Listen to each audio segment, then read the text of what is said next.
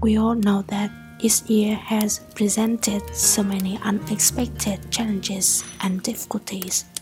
I just want to take this time to honor all of you for everything that you have gone through and made it through to get you to this moment.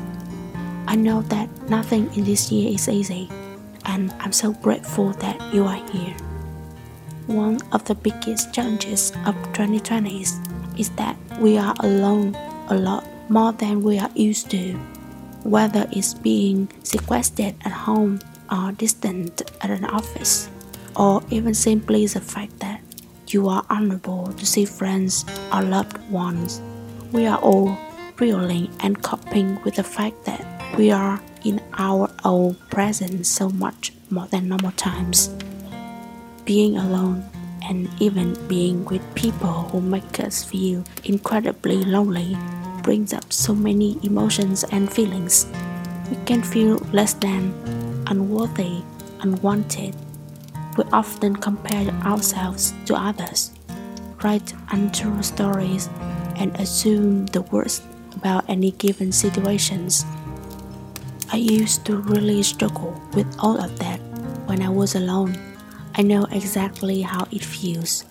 But this week, I want to remind you that on the other side of all those feelings and thoughts is an incredible power and opportunity that we are given when we have time alone with ourselves.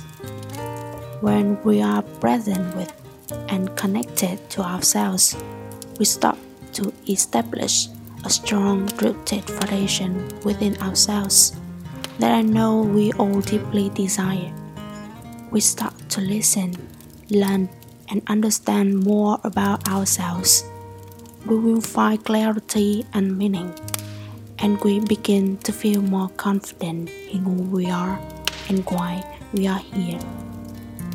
Solitude invites us to become aware of our thoughts and feelings. Although this is scary, it is incredibly powerful and necessary to understand yourself and develop a relationship with yourself.